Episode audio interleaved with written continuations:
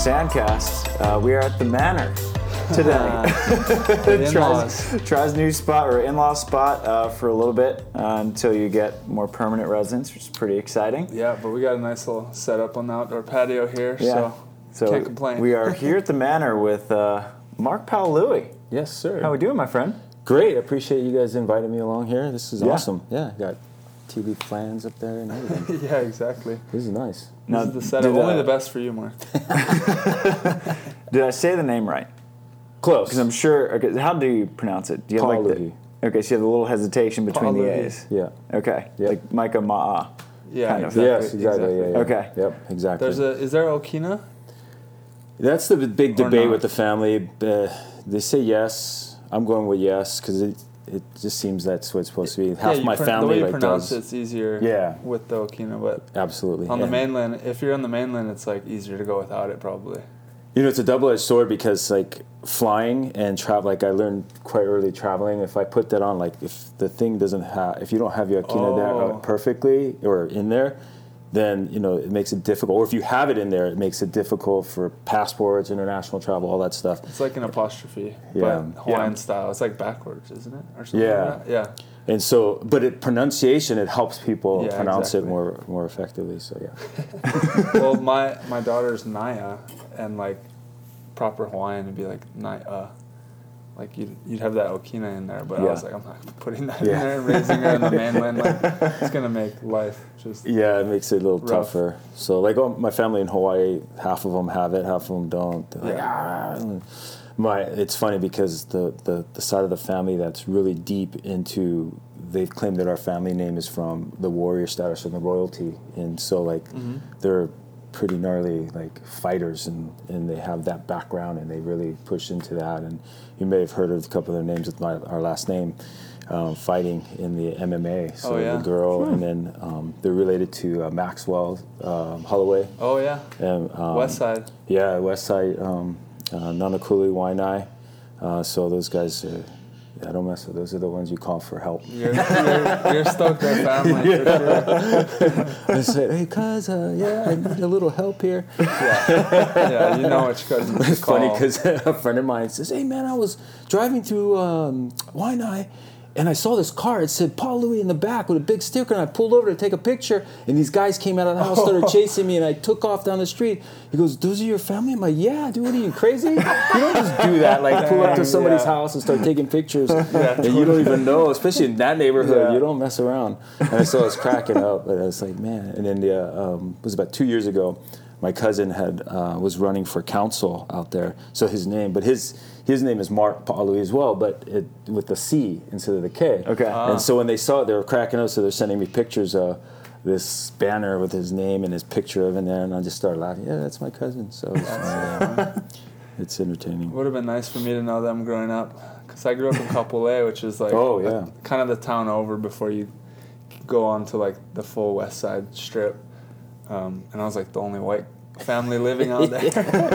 so it was good to know a few local families for sure. Yeah, couple has grown quite a bit, man. Yeah, it's so different. Yeah. When I first got there, we were like the first people moving into that neighborhood because they were just building it over the old sugarcane fields. yeah. But now it's like they're calling it the second city of Yeah, Oahu.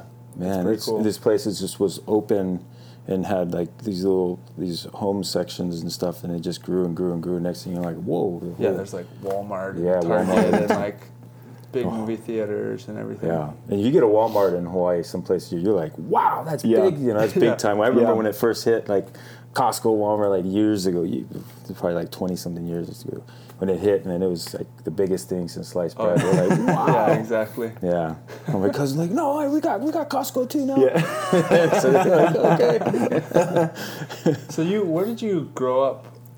I grew Here up or Hawaii? I was born in Hawaii. I grew up. I, we moved over quite when I was a young kid, and I grew up here in Hermosa Beach. Okay. So Okay. I, it was really rough. I had to live in the mean streets of uh, Hermosa Beach. It was brutal, and my dad worked for the airline, so I had to fly. You know, we'd fly over to Hawaii and spend you know the summers there. So my life was horrible. jeez. It Yeah. was so horrible. Brutal. yeah. So no, I was very. You know, obviously, I was very fortunate. So it, when we moved over, my parents they knew they just they had to be here to have the more fortunate to work and all Yeah, that stuff. yeah. They just were wanted to do that. They didn't want to be stuck in the island because they seen a lot of their friends go through all that. Yeah. And so they're there. So, but they also wanted me to have a lot of the opportunities Yeah. to be in Hawaii. So, when like for the longest time until like, at least my freshman year, um, I'd spend the whole summer in Hawaii and playing and you know doing and sometimes go to summer life. school. Yeah, it was awesome. Like literally when school was Paul was jump on a plane, fly over, and then stay the whole summer, and then maybe like a week before school started, come back and do the school awesome. shopping before you had to go. Right. I'd like because I'm I'm like kind of in your parents' situation where I'm up here. I've moved up here to. I mean, now I'm raising my kid up here, but I want to send her home for the summers at Yeah. least if we don't get to move back. It'd It's be such kind a of- different culture and, Yeah. and like childhood. Yeah. So that'd be kind of a win for you. Like you're on the road all summer. Like Nye gets to hang with the grandparents. Yeah, that's Gets true. to hang out in Hawaii over the summer. Gabby's off the hook. well, but then in the winter, I'm gonna go back too. So Yeah. Know. Maybe she should just live there. Maybe she should just move back. You know, if you have the best of both worlds, because you want to have, to me, I want, you want that culture, that lifestyle, the, Yeah. the family, and I think it's still there. You know, obviously it's been some rough stuff you know, over the years, but um, it's still there. But then being here and understanding there's a big world out there. you Yeah, know, exactly. just- that, that that was probably the biggest thing is like be able to, you know, keep that going and and uh, you know, Opportunity. the opportunities. Like LA yeah. is infinite opportunity. Yeah. Yeah. Do anything you want. And that's just cool. You can always it's just a f- you know it's a five hour flight, not a big deal. Yeah. You know, just head on over and fly back. So I used to go sometimes just for the weekend, like leave on Yeah. a Thursday and fly over and you know like remember like my set, first year on tour, like we did so I did so well and like I had no bills, I had nothing. So I was like after playing, you know I'm sorry man, but sorry guys, but we played like 24, 27 Oh my events. god, that's our dream. Yeah. and so even if you did horrible one weekend, it was like, okay, the next weekend you got to Yeah. come, you know. Yeah. So it was, but at the end of the year, like I had made, you know, I had made almost like a little over thirty thousand plus dollars just being you know, first year on tour, and that was Yeah. even sponsor money. So Yeah. I was Yeah. like, oh man. So I went straight, flew straight to Honolulu, stayed there at grandma's house, and. I stayed there for like two months. Didn't do anything. Just hung out and just partied with my friends, and, Yeah. and then just literally woke up one. day, Okay, grandma, take me to the airport. She said, Why? Oh, I'm leaving. Like, okay. Then just jump in the plane and go back home. And so like the first like first uh, God, at least first three four years was easy like that. Yeah. I was I was pretty fortunate to have that. And you just got into volleyball from a young age, growing up here in kind of the capital Oh, of volleyball. man. I, Beach volleyball. To, to be honest, I I was a good student till I hit my freshman year, and then Mm-hmm. kind of life changed. My actually, unfortunately, my father had passed away, and I was you dealing with that. But like, so I was kind of like, but I was always a free spirited kid, so I was always at the beach, always at the beach, and so I would surf before school, after school, yeah, during school. School, mom got mad, sold my surfboard. So it was like my sophomore, junior year, going into going into, into my sophomore year, going into my junior year, and so my friends would always play volleyball, and I would you know hang out with them sometimes and stuff. But when that happened, I was like, oh, what am I gonna do? So I went to the beach. I just started playing volleyball with them, mm. and it was funny because before my dad passed away, my dad was like, "Oh, he, my sister's like, oh, you're gonna play. My sister's gonna play volleyball. You're gonna play basketball." So I always, you know, had the basketball, but I quickly realized I wasn't that good at basketball. I was athletic. I could jump and you know grab the rebounds and do short shot, but I wasn't the best at it. So when that kind of how we kind of flipped, like she was she's three years younger than me, so it flipped. She ended up playing basketball and did really well, and then I ended up trying to start volleyball, and I got into volleyball. So I'd pepper with you know with them in the alley and stuff, but then my it really happened my so, end of my sophomore year. I'd play on the beach constantly with all my friends, and it just came progressively more and more, and then and then before I knew it, I was just having fun with it and like getting my rating. I got my B rating, then my A. That was a big deal back then. Oh, The- was I feel like huge, the rating thing now it's not a huge Yeah. deal anymore. I feel like, but back then, like if you got your oh, triple A, that Oh, I mean, was like I mean, you guys talked to MD. He, he told you all the like all the steps and stuff, but yeah, for me, like I literally we would play in if it didn't have more than sixty four to, to seventy plus teams in the tournament, it wasn't a big tournament. It was Really? nothing. Yeah, I played in B tournaments that were like had over one hundred and twenty something teams. Literally, I played thirteen games Hmm. Oh, in a weekend to finish third place. Holy crap. so we won our first game. We lost our second and we played all the way back through the losers bracket and got to third place and played 13 games in two days. And as a Jeez. Gene Popko was probably one of the. I don't know if you guys ever heard of him. He was hmm. ran all the Playa del Rey tournaments, he was probably one of the best that I have ever seen because all those old school guys they just knew they just kept people moving and he was one of the ones i really saw like oh my god this is crazy he's got over 100 something teams but he kept it making he made it happen he Yeah. just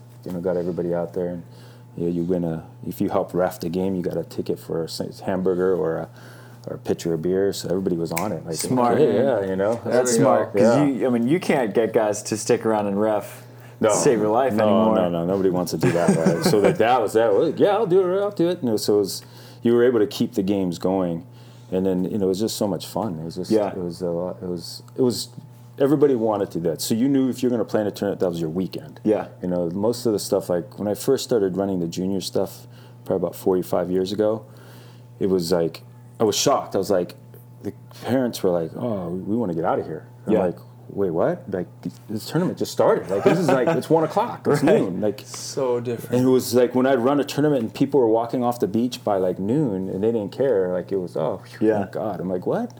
And they were, oh, I'm like, oh my gosh. These are the high performance tournaments, right? It was all, it was like the junior levels from the beginning and, and up. And Of. um, yeah, so there was some high performance. There was some, you know, just your standard qualifiers for the national championship. Right. Which, and then that, that was kind of thing. Is like when I came in to do that, I was like, oh, maybe we should make them two days. But I quickly learned fast that that's not the culture anymore. It's Yeah. like get in, do it, and you're gone. And now even like indoor here, like they play half a day. They don't even play full, full tournaments anymore. So And I can just Sinjin somewhere is just rolling over, dying. Just like these kids, they play two games and they're done. yeah, it's a different game too. Like I mean, if I'm playing 13 matches in the tournament, I'm not jump serving anymore, or like definitely not every ball. Mm-hmm. Yeah. I'm, I'm short deep in them, like standing float, short deep. Oh yeah, you're playing You somebody know? like I remember when we when I first got my B rating or my A rating I think it was, and I was playing in a B tournament with Nick Hanneman, and it was awesome because we knew it was legit because when we were playing, we were playing against Butch May. Okay. And his, I think it's his a relative or a, a grand or one of his uh, nephews or somebody. Mm-hmm. The guy was a young guy, but he was a good player. But we Nick and I knew who he was, and you know he played with like a fellow Hawaiian, P. Velasco, and, and uh, at the Olympics and stuff. yep. So we knew who he was. So we were like, oh man, this guy's the man. Like, so for us to even have the opportunity to be on the same court with him was a big deal.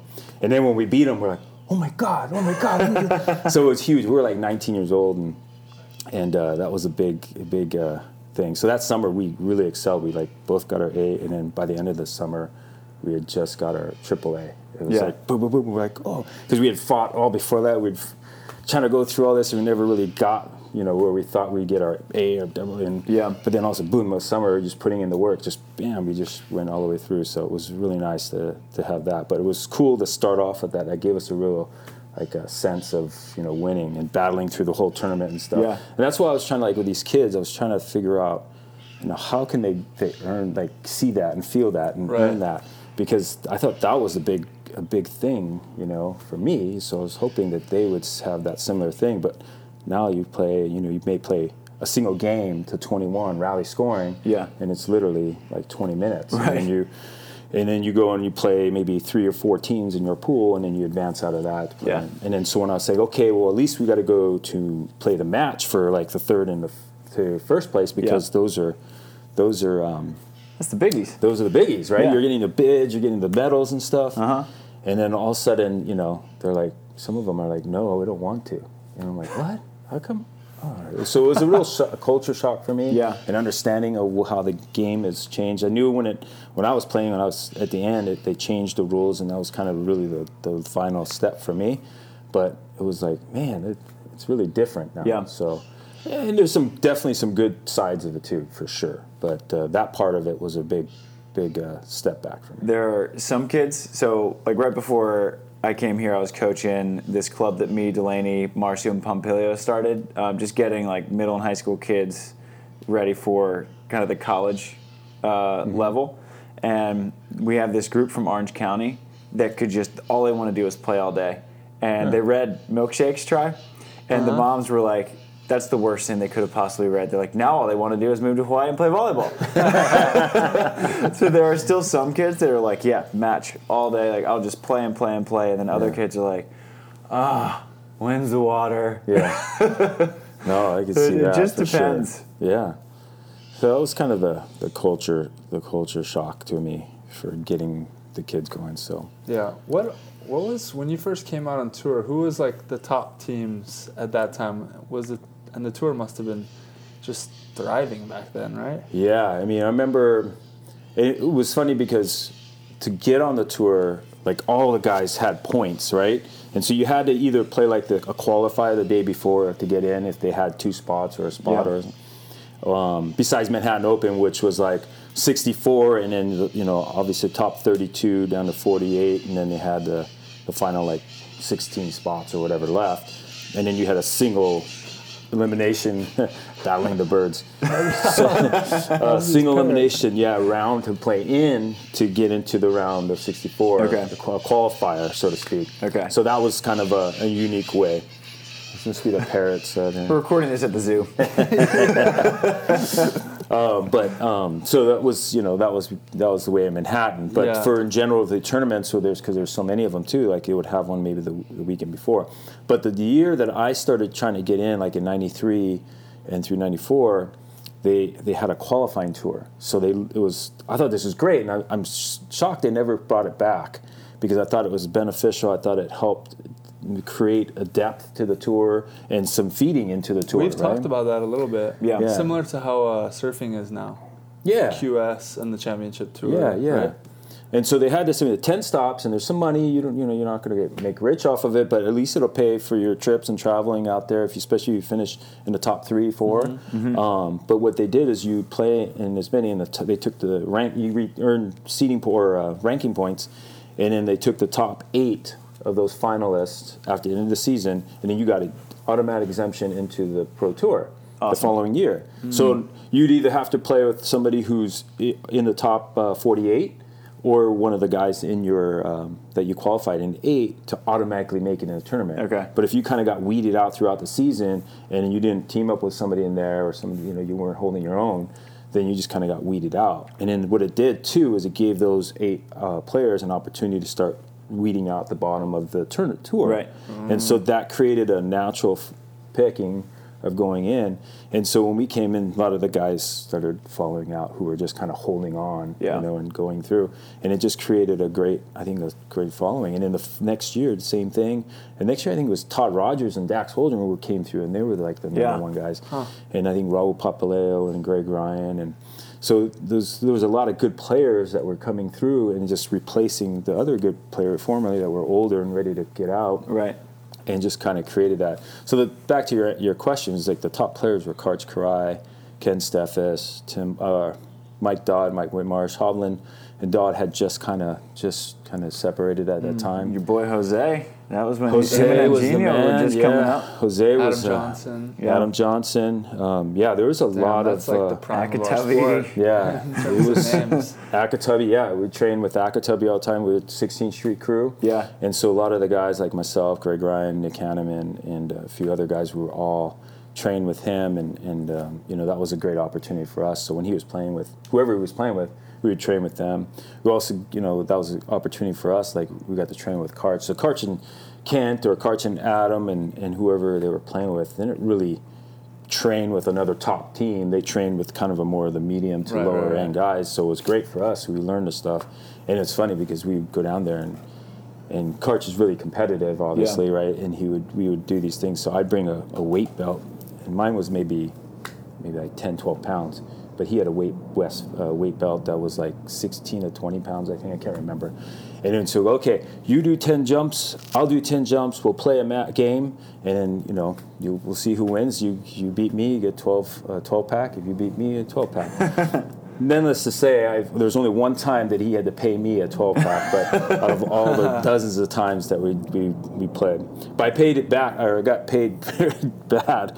I, I beat him in a practice against him and Adam Johnson with this uh, guy named Bartek Barczorski, uh, Polish player, he played in okay. Polish national team, very good player.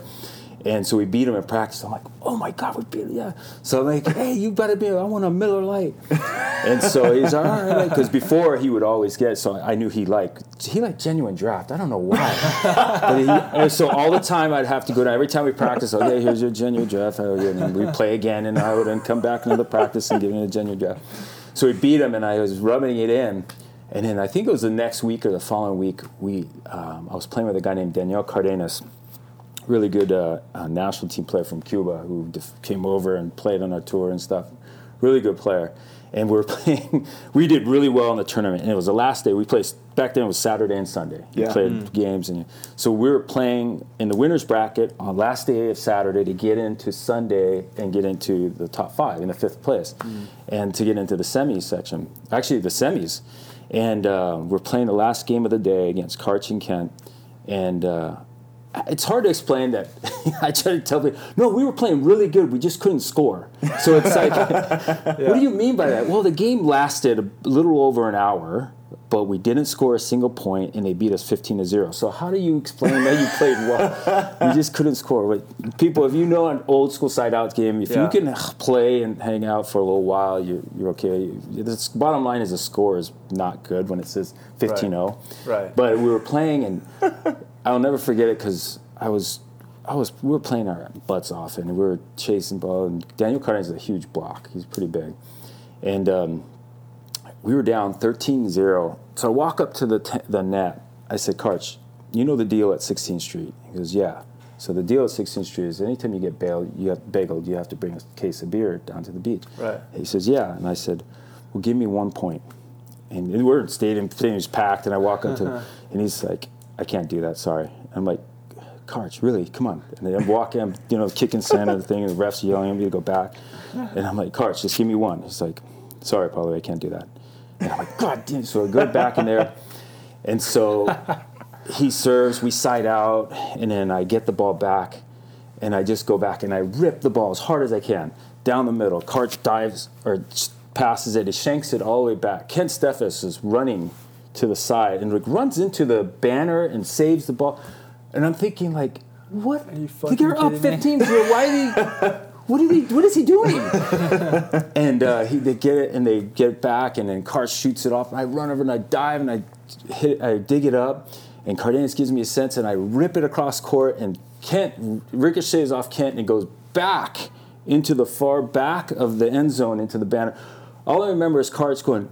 If you ever played against Karch, he does this hoofing like, like he when he's really driving after something. He's and I'm like, what the hell is going on right here? And he's going day to back, and he just bombs it up there, just swings back, pumps it up there. Kent's on the right side because Kent. Have you ever seen Kent play? He's got this perfect so line shot. Yeah, it's yeah, good. Kuba's up there, just reaching up there, and I'm just sitting the angle, and he hits it over the line. I start chasing it down. I, it was no way. It was just bomb. And I just laid there, and everybody's going nuts in the stand. I'm looking at this guy going, for the love of God, all I needed is one. And they were just going, people were going nuts. And Oh he wouldn't do. I'm like, dang. So we side out again. Same thing. They go, they do all this crazy stuff. Long story short, we didn't score a point. Next thing you know, on the last play, I'm diving and I miss the ball. And all my friends in the back that are from 16th Street are just, before we get breakfast there. Yeah. And by the end of the day, the, the, the bagels are no good. They're hard, right? So they were just flying out of the player. player to- oh, I could see them just flying into the behind the the, sta- the they got the bleachers and stuff. In a time we used to have the, the stage right there, Yeah. and have the big scoreboard with your name and all the nu- thing. And then behind there was the player tent with all the food and everything. Yeah. And all I just can I'm laying in the sand. I'll never forget seeing just bagels just flying over. all my friends, you're laughing and shaking here. I'm like, oh, this is horrible. But yeah, that was that was uh, the fun times. At least I wasn't the only one that had experienced that. Right, I'm sure most people experience that against that team. But the worst part of that, it's not even where the so the that was in um, that was in Seaside Heights, New, no, that was in uh, Belmar, New Jersey. Yeah. And then when we got back from Belmar, New Jersey, or uh, two weeks later, Hermosa Open was at that time. And I'm walking, we're walking to the player tent or player the tournament to the player tent, and Karch is coming around the corner with a case of beer, and he goes, "Here, here you go." And I go, "What are you doing?" And he goes, "I'm giving you a case of beer that you owe." And I go, "Yeah, I owe, not you owe, I owe." And he goes, "Yeah, but here I figure I feel bad here." You go, like, "Oh, you're gonna rub it in even more Wow. now." You just, you just like stuck the knife in and you turned it more. Just It's like- twist the dagger. you just twist the knife, and then I got to take this down to the guys at 16 because it's right there, the Yeah. beach. And so they're like, "Hey, you paid it up." I'm like, "Dude, I have to confess because I know one of them's gonna talk to Oh, Karch, yeah, and yeah. they're like, dude, he the bastard gave it to me." so it was kind of a, That's it was so kind of a tricky thing, yeah. Yeah. So it was like, man, but it was fun. It was Yeah. fun.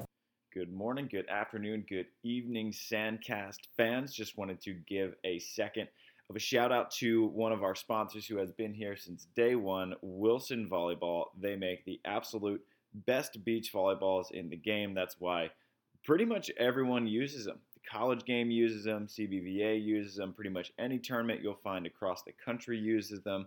The AVP obviously uses Wilson Volleyball, and even the German League was using the Wilson volleyball. So Wilson is just getting bigger and bigger and bigger, and there's a reason for that. They make the absolute best beach volleyballs in the game. And you can use our discount code SANDCAST 20 to get 20% off all Wilson volleyball products. All right, that is SANDCAST 20 for 20% off of Wilson volleyball, the best beach volleyball in the game. So use that code to get yourself a new bag, a new cart, new whatever you want, a new bag of balls, and play with Wilson. How's it? Tri here. Just want to take a quick commercial break to let you know about a new game called CrossNet. CrossNet is the f- world's first four square volleyball game. So instead of there being two sides to the net, there's four sides to the net and it X's in the middle.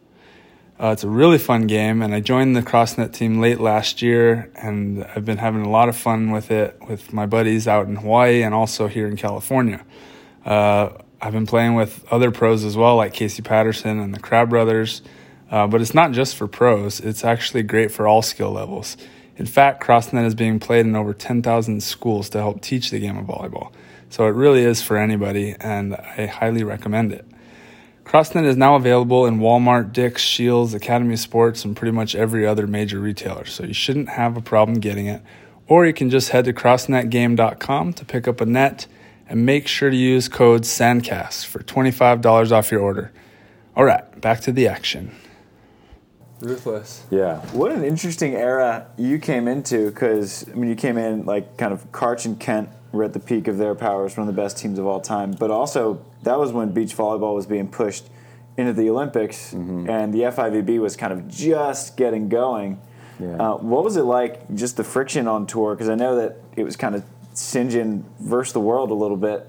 Um, I don't know if you were kind of in it enough to really feel it, but You know, that was uh, definitely was there to feel it, but I was still kind of the greenhorn of the tour, and Yeah. so I wasn't able to really get dive into it like I was able to later on. I kind of consider myself very lucky, but then unlucky because I was young when I started in there, and I got to experience those moments all the way through the Olympics of what they were, you know, what was being, what we were going through, and what we were trying to do, and and then even like a couple years after. Um, but then the tour taking a huge dive, and at that point, for me, that should have been like my career peak. Usually, we say 28 to 35 is a peak for a beach volleyball player, and so that was like dead into that that zone for Right. me. So to go through 98, 99, and 2000 and 2001, just kind of skimming I mean, literally, my first three, four years on tour, we were playing. I think our prize money was like 4.5 million or something like that, and that was pretty much just the men. It Yeah. wasn't like men and women. It was some of them were, um, but then literally, I remember one summer. I think it was in '99. We played for like six hundred thousand dollars. So I mean, went from that to Yeah. that. So I mean, and so the players were kind of shifting. The the the, the di- drive is there. I mean, I was still gung ho because I was young enough to want to still play and do all Right. that stuff, and I tried to do my best to do it. But the other flip side of it is that it's kind of like everything kind of got shut down. So Yeah. that was disappointing. It was frustrating in the fact that we had we had such a hold on the sport, and then somehow when the Olympics got there, it just got. I I mean, that's the part I'm frustrated with because I didn't know how what was actually happening, and so everybody's got their own point of view, and obviously Sinjin went and did what he did, but you know, and kind of I think it shifted a lot of the power towards there when AVP should have had the power, Yeah. or at least the, mm-hmm. some of their control. Um, and it's so frustrating the fact that to get into the Olympics, you know, like you guys are trying, it's like you have to go overseas to qualify for American Tour. Instead of building the American tour, Yeah. playing in front of American fans, and Yeah. yeah. yeah, I agree. So that's the that's the tricky part, and it's uh, unfortunate because you know back then we had we had a lot. I mean, God, when when uh, you see some of those things when Randy and Sinjin and Hovland Dodd go down to like Brazil, I mean, it was like the biggest thing since sliced bread. It was just cra- it was insane. huge, Those pictures, right? dude. Yeah. nuts. You're just like, oh my God, look at those people out there. And even on our own f- tour here, like I remember going to tournaments, even like Hermosa Manhattan, I grew up watching and seeing. Yeah. It's like I knew those just monsters, right? Right. But like when I first went to Chicago, I remember walk. I'll never forget it. Walking down the first thing in the morning. It was like seven thirty in the morning, and there was packed people Yeah. on the beach, ready for waiting for uh-huh. the tour to start. With their towels laid out, and you know, keeping their spots and stuff like that. And I was just like, man, and just seeing that and understanding where it was all it was like it was pretty amazing to see. Yeah. So it was kind of frustrating the way it just kind of took. We had, I believe, we had some poor management. Obviously, poor. You know, we had some embezzlement going on. and, Yeah. it's Right. like, oh man. So how's that? How does that? You can't survive with that. It's so. crazy how how much timing of your career can yeah. have an impact on your, I don't know, legacy, right? Like, because, I mean, NBA, these sports that have just been solid throughout, you're playing the same amount of games as people before and after you. You're, I mean, the money's always changing, um, but for our sport, it's like, yeah, like you could have had four years of your prime taken out. Yeah. Or like, you can't compare Karch to Phil necessarily, because Phil Yeah. probably has only played in as many as Karch has won Right. Yeah. right? And I mean, like, I'll speak for myself. Like, I've only played in probably like, I wish I knew the number, but I've probably averaged three, four AVPs Yeah. a season Yeah. For my career. Yeah. Like, I'm not catching anyone on this. Like, they used to play in 25 a year. Yeah. Like, that's ridiculous. It's funny because like uh, was it two days ago on the old school volleyball? Somebody I forget this guy named Mike Hayes or something posts every so often. He goes, oh, and you know back in 1998, Karch and Adam won um, the I think it was the Miami San, San Jose or the um, Jose Cuervo or something. Like that. Yeah. And it, it was like the 40th for Adam Johnson and the 70th or so, whatever it was. I forget, I remember. But it was like, I'm like, oh my God, like 70 opens at that point? I'm like, Yeah. "Dang." And I just, I just kind of responded, so man, I hope the sport gets back to where we can say like, you know, he, he had a dozen w- uh, open wins in one season. Yeah. he has Right. over, you know, 200 or 150 uh, If- career if you events. get, and now it's like AVP Team of the Year gets has three wins. Yeah. Like that's what that's what it- me and, and it's like, no, me damn, and they Hayden won dominated. two and got team of the year. Yeah. We won, yeah, we won two and then made I don't know two two more. and how much, how much you was your prize like, money four. that year? We probably I don't know. We probably pulled in forty grand or something. Yeah, see, like I was, Yeah. I was making fun of. we were making I'm all sorry, our but money I, overseas. I was making fun of uh, uh, Rosenthal. Rosenthal, I think it was in maybe 2016 or something. Maybe that was like one of his highlight careers. Right. Yeah. 20, like in the AVP. Oh, yeah, And he was he he won, but he I think he barely won like 20, 30, 30 grand or something total. And I was like, dude, I made that in my first year. What is that? Exactly. so it's kind of Well, like and that's why the World Tour has all this power too. Yeah. They, I mean, until the star system came out, they were providing so much more money. I was, Oh, you know, yeah. doubling, doubling that playing on the World Tour. So it's like a no-brainer to leave. But at Yeah. the same Yeah. time, we want to build this sport up here in the U.S. and get it back to what it was. It's just tricky. Yeah, very tricky, right? It's really tricky. And what scares me the most is that, you know, I'm glad Donald Sun's out there doing his thing Yep. and putting it out there. But the flip side is like, man, if he decides he wants to step away, it's not like, hey, Travis, could jump in that car and start driving it. Yeah. you know, Yeah. take it over. It's it's not that's not possible unless Right. you got a billion dollars in your back pocket, you know. So it's like, man. So If that's what anybody scares wants to me. sponsor, we'll take billion dollars. Yeah. Anyone has a I'll billion run it for you. Yeah, we got the guy to run it for sure. But that, you know, that's the scary part. And I've I never understood, you know, the last couple guys who've gone there, what they're, why they did what they did. I mean, from my experience, it's like everybody who's kind of stepped in and that I've seen over my time, they wanted to take it mainstream, and it's like, you can't do the sport's not like that. You can't take it mainstream. Mainstream is not where this sport belongs, unfortunately. Um, so we won't probably get to that, I think. But if you paint it, you more of a lifestyle type sport where people embrace it and, and find it as a full, you know, cultural thing or and enjoy it the way it is. I think then it'll grow. I kind of look at it as a surfing. Surfing kind of has a similar type struggle. Yeah. Um, but they're, they're Surfing's thriving though. Like they're they, they have their they have their insight because I, I have a lot of friends that are in the surf world as well. Okay. But they, the big difference is that that they have an industry that is thriving A in a surf way. industry, yeah, right? Yeah, they, they have exactly. their apparels. All that stuff is worth you know six point seven billion dollars or something. You know where they have that, so you can go to you can go to Ohio, which is not a single ocean out there, and probably Yeah. somebody who's never even seen the ocean, and you'll see them walking around in a Billabong or a Right. Yeah. Quiksilver or a There's a surf you know? shop at, at the mall. Yeah, right. There's not gonna be any volleyball shops. But you know, so it's got to be that kind of thing. It's got to be that culture thing that people want to do, which it is, but it just needs to be expanded and Yeah. kind of grown from there. The way the way I see it, and you know, unless I come up with a few million dollars to put it out there to prove it, I, I'm kind of stuck here. But um, that's kind of how I see it, and I think a lot of people who have been around kind of see that as well. Yeah. Um, and just kind of bringing that, that, I think that would help bring the growth and bring the sport. And obviously, I right now I believe the NCAA is saving our sport Oh yeah. by Totally. far. Right? It's just the kids are have an opportunity, uh, an education, play at a high level, and an opportunity to play afterwards and something. Yeah. You know. Now, if we just get the guy side to do that, which I don't know if what's that to take. So Yeah, I think if the girls, the girls do well, you know, the guys will follow. Because a lot of people, I don't know, they say like the a lot of fans show up for the girls, but then stay to watch the guys, Okay. right? Because it's like a, I mean, girls is just a bigger sport. It's Yeah. the biggest Yeah. female sport in America, right? Volleyball, as a whole. So there's going to be a lot more girls coming to the beach to watch their favorite players. Yeah. But you're gonna watch the guys because it's faster Yeah. pace and more No, and all that. So I, I think they'll grow together. So I'm stoked on NCAA. Yeah, no, for sure. That's why I try to do everything I can to keep keep growing that, and and there are some small colleges, uh, a couple on the East Coast, a couple here that have men uh, beat, men's beach volleyball, and they have scholarship opportunities for them. It's just trying to get everybody on board from AVCA, which is trying to help, and USA Volleyball, and and um, NCAA to grasp it and take it and just Yeah. make it. To me, it's it's a no brainer. The schools who are involved already have volleyball courts or have a women's program, so it's easy to just to plug the men's.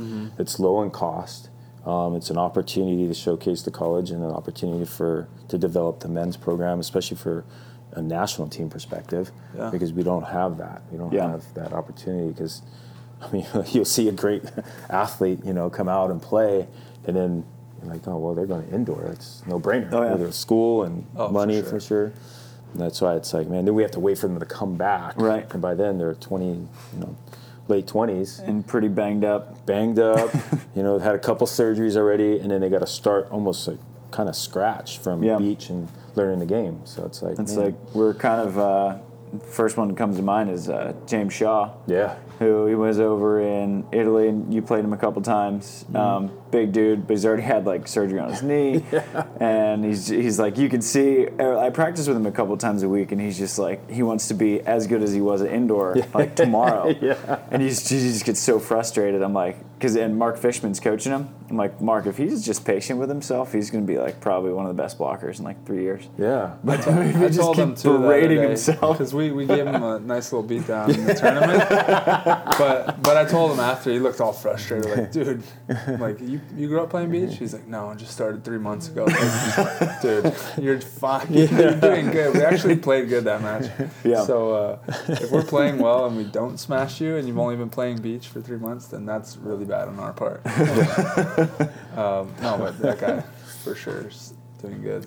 Yeah, but that's like our men's pipeline. It's Yeah. just like, all right, you're you're tired of indoor and you can still like your body's okay. All right, come play beach Yeah. instead of the women where it's okay. Well, I want to be on the beach instead of indoors. I'm going to do it from the grassroots up. Yeah. and now you see why our women are so good. It's fun Yeah. to watch. and there were uh, some battles this weekend. I don't know if you keep track of the college game too much, but Yes, LSU and Florida State came in town and played UCLA and USC. So Yeah. it's pretty much like those four teams, and then a massive drop and Yeah. everyone else. And USC lost two matches, which is crazy. Um, and Kristen Nuss still undefeated, beat Tina. Dang. Yeah. So Really? Podcast is good luck. I guess Tina was on too. we did have Tina Kristen on too. was more recent. yeah, Ah. but Yeah. it's it's fun stuff. So, Yeah, but who's sure. ranked number one right now? So Isn't uh, USC? I think UCLA is about to take it Wow. because UCLA beat Oh, they beat Everyone FSU and this they beat weekend. LSU this past weekend. Yeah. Savvy. yeah Savvy. There we go. Savvy is I And think she was she was the first one to take a set off Kristen, and they lost like 24-22 in the third Wow. battle. Jose Yeah. Loiola Yeah, bringing some wisdom over he there. is. But th- aren't they the defending national champions? uh, kind yeah, of. I think back to back, and then Yeah. this will yeah COVID doesn't count, so they're going High for third in a row. Yeah. Right. Man. So Mark, you've been involved with, um, like, I mean, the youth volleyball movement for a long time, Uh, and you were at USA Volleyball. What was the exact position? High performance. It was the manager. It was weird. When I first got hired, it was the uh, manager of uh, junior beach volleyball or something like that. Mhm. And then it became um, beach events Yeah. because they kind of put some of the collegiate events and the juniors and stuff like that. They were trying to figure out a lot. I feel like the direction that USA Beach was trying to go was a little bit all over the place for a little while, Uh, from what I saw. It's yeah, it's they've.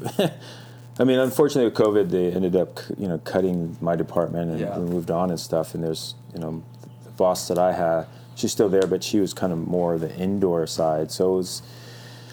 To be honest, it was a little tough for a guy like me who's grew up in the beach and knew the beach culture and Right. stuff, and dealing with mostly people who were on the indoor side, and you know didn't really know the beach as well. So it was a little frustrating in how to deal with that. Um, and yeah, you're right. There was a lot of zigzagging going on and like no direction. Well, we Like, had a new CEO change while you were there. Yeah, yeah. So that was the other thing is too is before like, you know, um, I forgot his name that was in there for I'm drawing a blank. Um, but he had, you know, he had a lot of indoor experience. He had a national team back in the, the, the 80s and everything, and he was, you know, had the indoor Oh, Doug side Beal? of it. Doug Beal. There Yeah. you go. So Doug Beal had all of that, but the beach side really never, I felt never really got the true love, even through the '96 Right. Olympics, and the players never felt that. Now it's back to your question about Yeah. like, what, how do you think the whole thing is? We never felt like we got this true support, and I still don't think we're fully getting this true support that beach volleyball should have. Yeah. you know, and uh, the the true attention to it to where we can help, you know, push the the women's the, the women athlete, and then most importantly the men. Yeah. know, so, but yeah, it's a little Work tough. in progress. Yes, for yes. sure. Yeah, and you're doing what you can. Uh, so for the, a lot of our listeners know that there are these mini tournaments at 16th, but they don't know that you're the guy that pretty much makes them happen. Because you you are the only tournament director I've ever seen who went without one complaint in a tournament. you're At least it wasn't brought to my attention yet. I don't know. We'll see. It was always uh, that's always the the trick. I mean, the junior stuff you were telling me about, like before, when I started running it. So it was when I got into USA Volleyball. That was about uh, five six years ago, and running the events. And I, before that, I would help with some of the the local junior stuff. And then I before that, I like in like even like the early 2000s, I would help with some stuff. But Yeah. I, I always wanted to be. I was afraid to get involved with the beach volleyball period because I knew the politics of it and all Right. the baloney and all the hoop. I just said like, no, there's no way I want to get involved. Yeah. And then um, I got lucky. I got I did this tour um, called the Volvo Ocean Race. Okay. It's a sailing race. I know the sailor, I've heard of but that. these guys sail around the world. But I got to work with some of these guys and doing like a cross branding thing with a stand up paddleboard. Laird Hamilton, this guy named Juan Okay. Who designed these bo- boards and stuff. And so we would go through into every city and I'd do this little promo thing. So long story short, dude, it was an amazing trip. Came back and I was, you know, then I was uh, doing some stuff with Laird Stand Up and um, selling boards and stuff. And then um, Evan Soberstein from University Okay. of Hawaii said, "Hey man, you got to go and apply for USA Volleyball's hiring for this um, beach position." Blah blah blah. And I was like, "No way, I don't want to get involved." And then, um, later on that day, Dancer Styles and, and Evan come and attack me again. I goes, "Hey, let's go have a drink and, and just sit down." So we're like, "Yeah, you should go apply for it." So they kind of planted the seed, and then I was like, "No way, no way." And then like maybe like a month later, I just kind of like, oh, I'll go check it out, and I put in. So I put my name in the hat. So that position they were talking about had gone gotten picked up, but I put my name in because when you go in and look at stuff, it kind of keeps track of your information, lets Yeah. you know when other stuff. Mm. So the the position that you that I was talking about when I started with ended up coming up. I was like, yeah, maybe I'll just go and throw Yeah. my hat and just just see. And next thing I know, bam, bam, bam, I'm, I got the position, and I'm like, oh, okay. so, and that was where all the eye-opening stuff happening, and how much more the sport has changed, and, and what the, the, the culture is now versus to what I understood it. And at, at that time too, just prior to that, I started coaching my high school team. So Okay. I really started seeing just the direct stuff, and um, with my kids at Yeah. high school, like how to teach, how to coach them, the different mentality that I grew up with, Right. and the different culture of the sport, and and even when I had the job at USA Volleyball, and I'd go to the kids, I go, oh, "Hey, so you guys playing in a tournament?" They're like, "What tournament?" I'm like, "There's a junior tournament at the Hermosa Pier," and they're like. Oh no! I go. They're, well, we're playing in another one, and I'm like, "What another one?" I'm like, "What are you talking about? What other one could it be? be?" Goes, Yeah.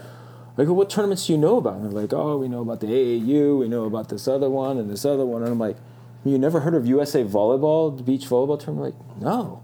and I'm like, what?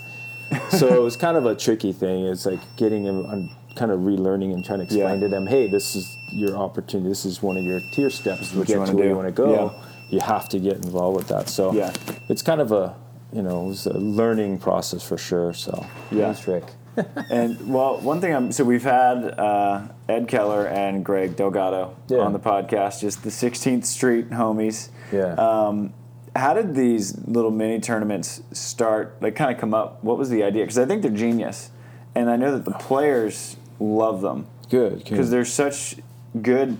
Delaney was, and I talked to Sarah Sponcil, and they were saying it's such a good time to try new, to test new things in a competition format where the stakes are not, I'm going to make the Olympics or not. Yeah. You know, so it's like it, it's such a good opportunity because you have, I mean, the final for the one before Doha was literally the final in Doha. Yeah, With right. April and Alex and Mel and Path. So it's awesome. I was just wondering how they got started um, and how you were able to kind of pull it off in just a pretty tense Yeah. uh, social environment. Well, you know, I mean, obviously, you guys saw when everything started happening last year, and then um, the players needed a place. Like you guys needed a place to train for Yeah. the AVP events last year. So, eh, the long story of the history of everything is that we've had beach volleyball. It's such a the culture of it has had these locations that were your home spot, right? Yeah. You had, you know, you had your 16th Street, you had the Hermosa Pier, you had State Beach, Yeah. you know, um, Marine Street. So those are the big ones, and all the way down to San Diego for your Mission, your Moonlight, you know, and all those places down there, and Ocean Beach. All the locals in their place, so when they all traveled and played on the tour, you kind of were like that spot. So when mm-hmm. you pl- competed against the other guys, you were kind of competing for your your your local spot too. Yeah. You know, so if you're playing a State Beach team, it's like, oh man, you know, your 16th Street better beat, you know, Yeah. State Beach or Marine, and and so it always had that stuff going on all through, you know, as long as I remember. We have tournaments, local tournaments that started with a lot of those guys from the 50s. Yeah. That are still going on that we call the novelty four man stuff. Okay. So basically, it's that's always happened. So when the, this all hit and all the players didn't really have a place to go, and um, so we kind of made a little compound of the, the six courts, four Yeah. of the six courts that we have down there, and said, look, we're going to put this, and we just want the pro players to come and train. Yeah. That's it. We don't want any everybody coming in and stuff. So, you know, we put we had always put our stuff up there. We there was a couple times it kind of got sketchy where we put them up and they took them down. They started Okay. trying to cut them and stuff, but we worked it out, got it set, and then what I did was I went to the city and to the the chief of Hermosa is an amazing guy, great Yeah. guy. He, you know, un, I, I feel bad for him in the position he gets put in sometimes Yeah. but um, he understood, you know, what we were trying to do and how we were trying to help you guys to be able to train and, and get the practice in. And so he kind of said, "Look, just do as much as you can, and we'll make it happen. So with Greg, myself, and Ed, and you know, we try to make sure that the nets we had time schedules for people who can train and things like that. So we kept it consistent. Plus, kind of balancing the locals. So those courts are maintained by the locals. I'm kind of the more the front end guy who does a lot of the physical stuff with another guy named Dan Inskeep, and we kind of keep up with the courts. And so we the money that we raise from the um, the tournaments that we run for the local four man tournaments, we give to charity and a little portion we keep aside to maintain our nets Oh, and our equipment awesome. and stuff. So we kind of do that. And if we, you know, we need volleyballs for our little tournaments and stuff, we do that. So we kind of keep a little system of that. So there's a big thing that's been going on for years, and um, even with the former Matt Gage, the tournament director. Mm-hmm. So it's years and years of stuff that's just been going on. So it just kind of came into, well, we can do this. Let's Yeah. make it happen. So we did it with the local guys and um, created that opportunity. And then it came, you know, before the McKibbin brothers had did a uh, or had hosted a little four man celebrity thing, Yeah. and they kept talking about, hey, we got to do that again, we got to do it again, and then we kind of thinking about, it, it's like, well, uh, we had like little training practices for the, the pros as well. Let's make it happen. So I kind of let them. They kind of the girls actually I think came to me first and said, "Hey, we want to try to run a tournament. Can we run it here?" And I'm like, "Sure, I'll help if you need me to." Yeah. And they're like, "Oh, really?" And I'm like, "Yeah." So I kind of helped with that one. And that, I think that was the first one. The girls kind of did their own little mini one, and it was just only like maybe I don't know, like six teams or something like that. And then um, the guys came in with the McKibbins and did like a King of the Court deal. I think you you were there, Yeah. and uh, that's where you played too. Yeah. And that was uh, um, you know that was a lot of uh, good success. And that kind of those are the ones that just kind of steam you know kind of took to made the next step. And then obviously it was a no brainer when it came down to for these. Um, for the Olympic stuff, and you guys hadn't really had a competition competition in such a long time, and we're sending you know our teams out to go play in, in the, um, the FIVB. Who were those guys? Who knows what they were training? I'm sure they were creating their own opportunities, and we just you know we just thought like, dude, we got to keep an opportunity for Yeah. these guys. So we just kind of put it out there and said, look, if it's there, and then um, then so we hosted uh, another one, and then later on, more this year, Mark Fishman and Scott Davenport had called and said, "Hey, we heard you helped with the other ones. We want to do this again."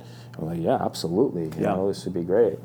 And so we just, you know, for us, it's the guys, the local street, the you know, the 16th Street guys. We, a lot of us have been there before. We know a lot of them have been just supportive of beach volleyball and you grew up in the area, so they Yeah. know.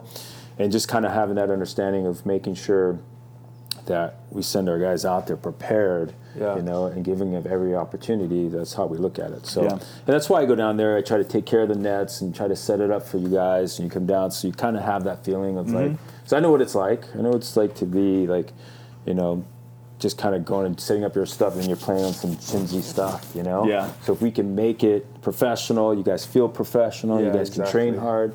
And that's why when I, I help uh, Angie Akers with Alex and April, I mean, I know getting that extra, the extra volleyballs and shagging them for them and, you know, doing silly stuff like that.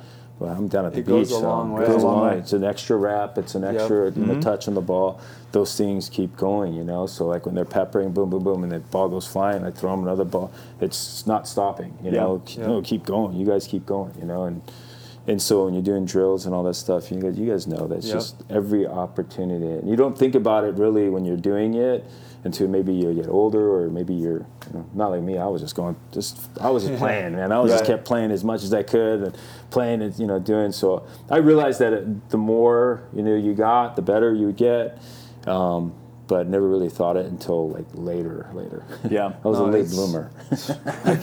Can't even thank you enough for doing all that stuff. Nah, it's huge good. for us, especially, you know, when we hold ourselves uh, on this level and like consider ourselves a certain level of athlete. Like, you know, it's Yeah. hard to go down to the court and like set the whole thing up, make sure it's nice. yeah.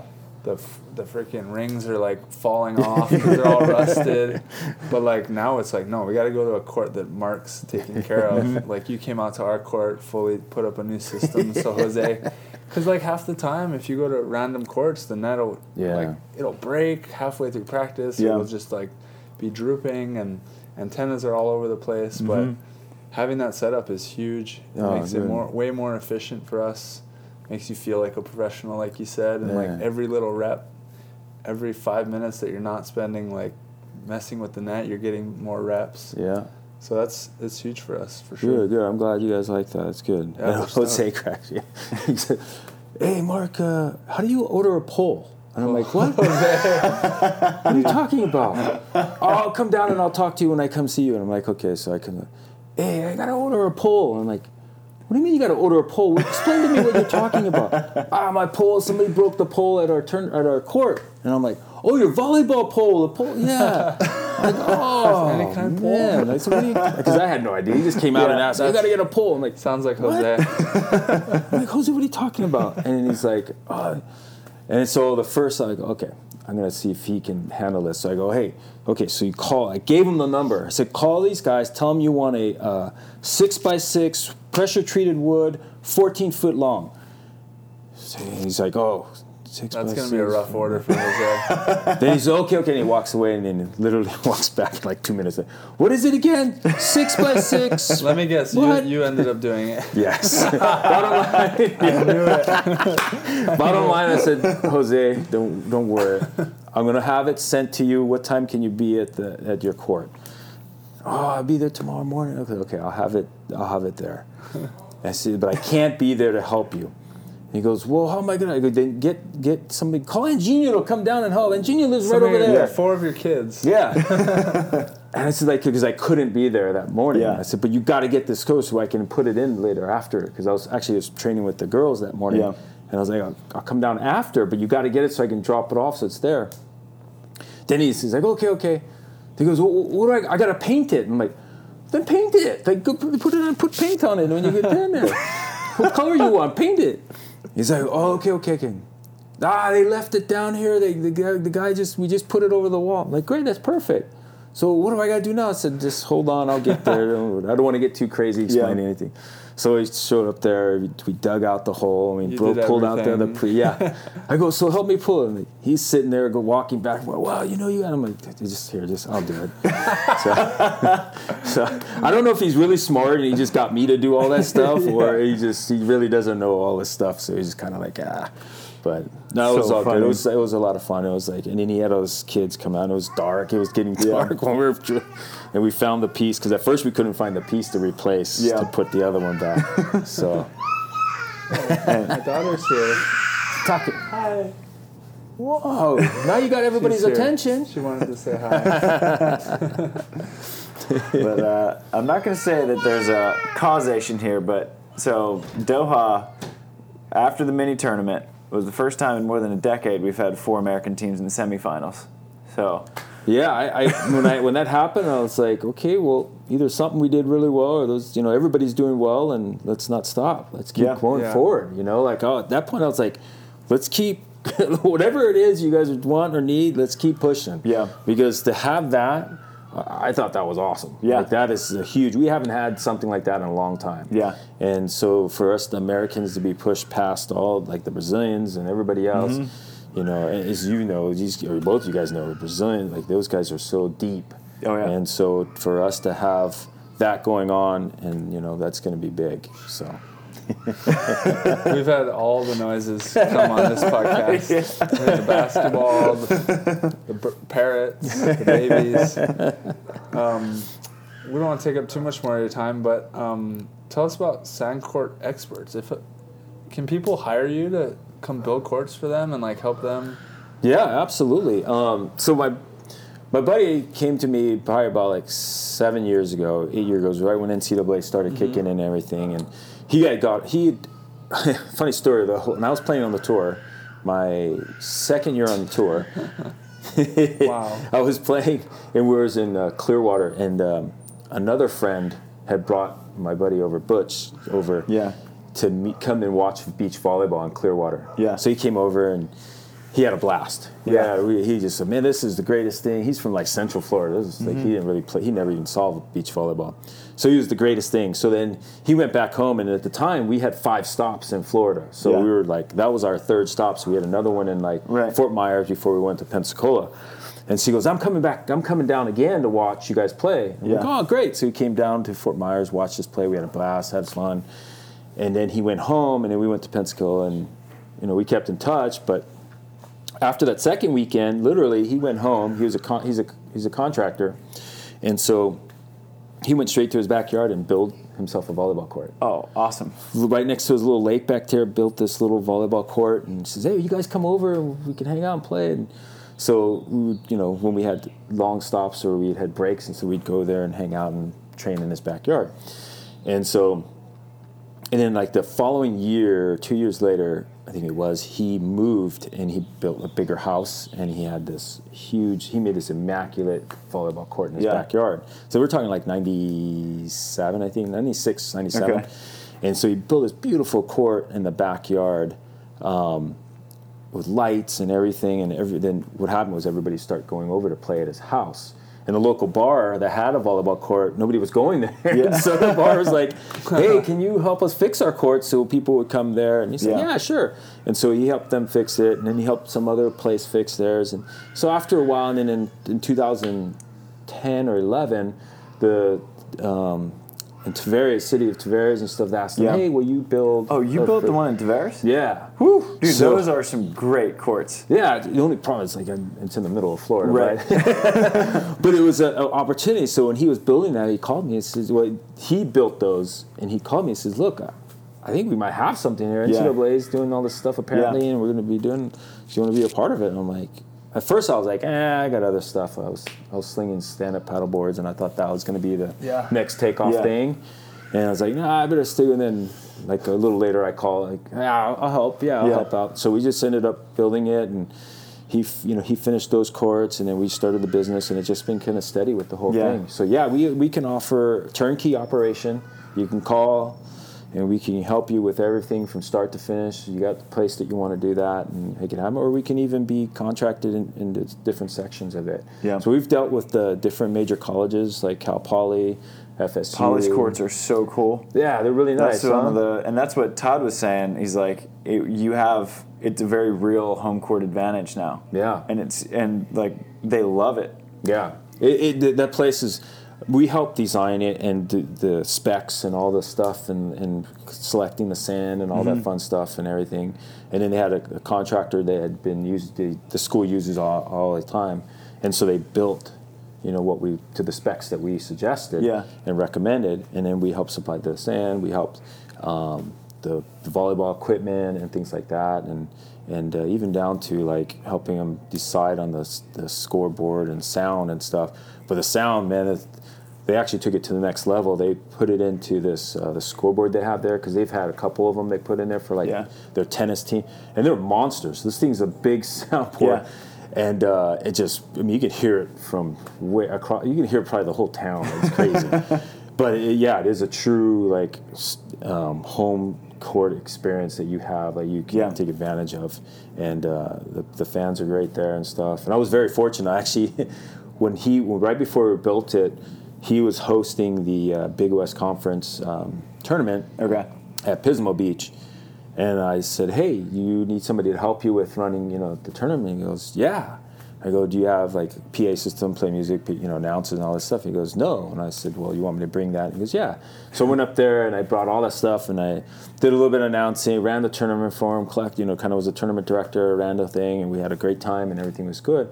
And then after we built the the facility, he said, "Hey, and with the opening day, you wanted to help do that?" I'm like, "Yeah." So I went up there and did Yeah. that, and and so I had fun doing that too. And I just actually was two weeks. And when you asked about college bas- or college uh, volleyball, I was up there during the Big West Conference again, but it was in their home court. Yeah. So it was the first time they had it there, and I got to do all that stuff again. That's It was awesome. a lot of fun. So yeah, to see to see a place like that where we were. They, we must have had like three different locations. So the, the point of us, we can help with any school, HOA, you know, private builds, sports facilities, uh, clubs we've built across the country, Mm-hmm. and um, come out there and help or be you know run the thing from start to finish and and have it ready. So Yeah. um, but yeah, that's it's it's a it's coming along. COVID is kind of stalled a little bit, but it's kept a lot of people interested Right. because everybody needs to be outside. Yep. And so it's really helped on that part too. So we've Yeah. got a lot of inquiries and we've got a lot of potential Nice. of stuff. So How can people um, get in touch with you? uh, they can con- so you can go to our website at uh, sandcourtexperts.com. That's S A N D C O U R T E X P E R T S.com. And yeah, you can get all the information. You can check out other places we've done and, and contact us through there for sure.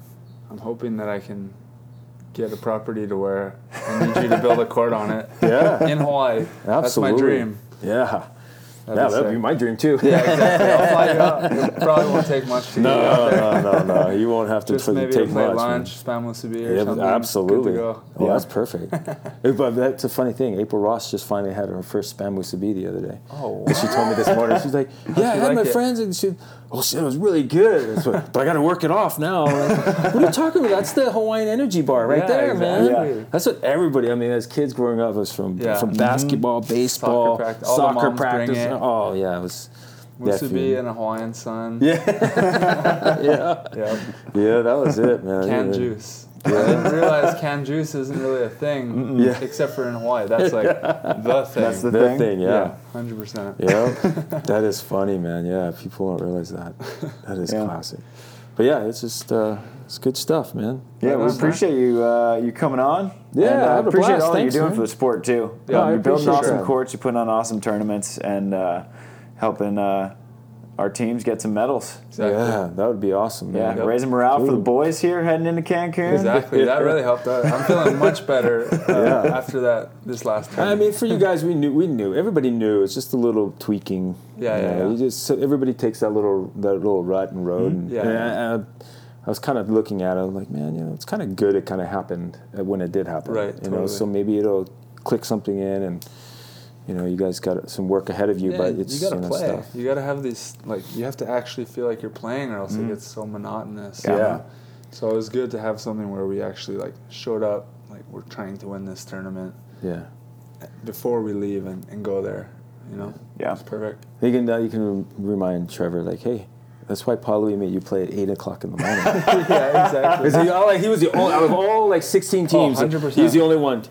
Hey, who who said this time eight o'clock?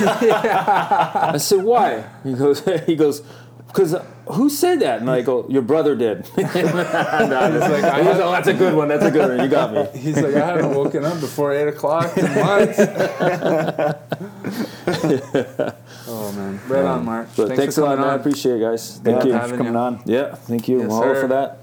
Yep. Dino Yeah. partner. Yes, that's I that's need it. to play in the Dino one day. Yeah, Oh, there we go. This go. one be the squad. Really? I Yeah. think so. How old are you? Verbal commitment. I'm 31, going on 32 in June. Oh, yeah, you guys. I'm 50, man. Oh, Yeah. we You go. said the 5 I'm 30, so we're That's qualify. like the prime age, partner age. Yeah. Yeah. So, like, Sounds good. All right, guys. Okay. Shoot. Shoot.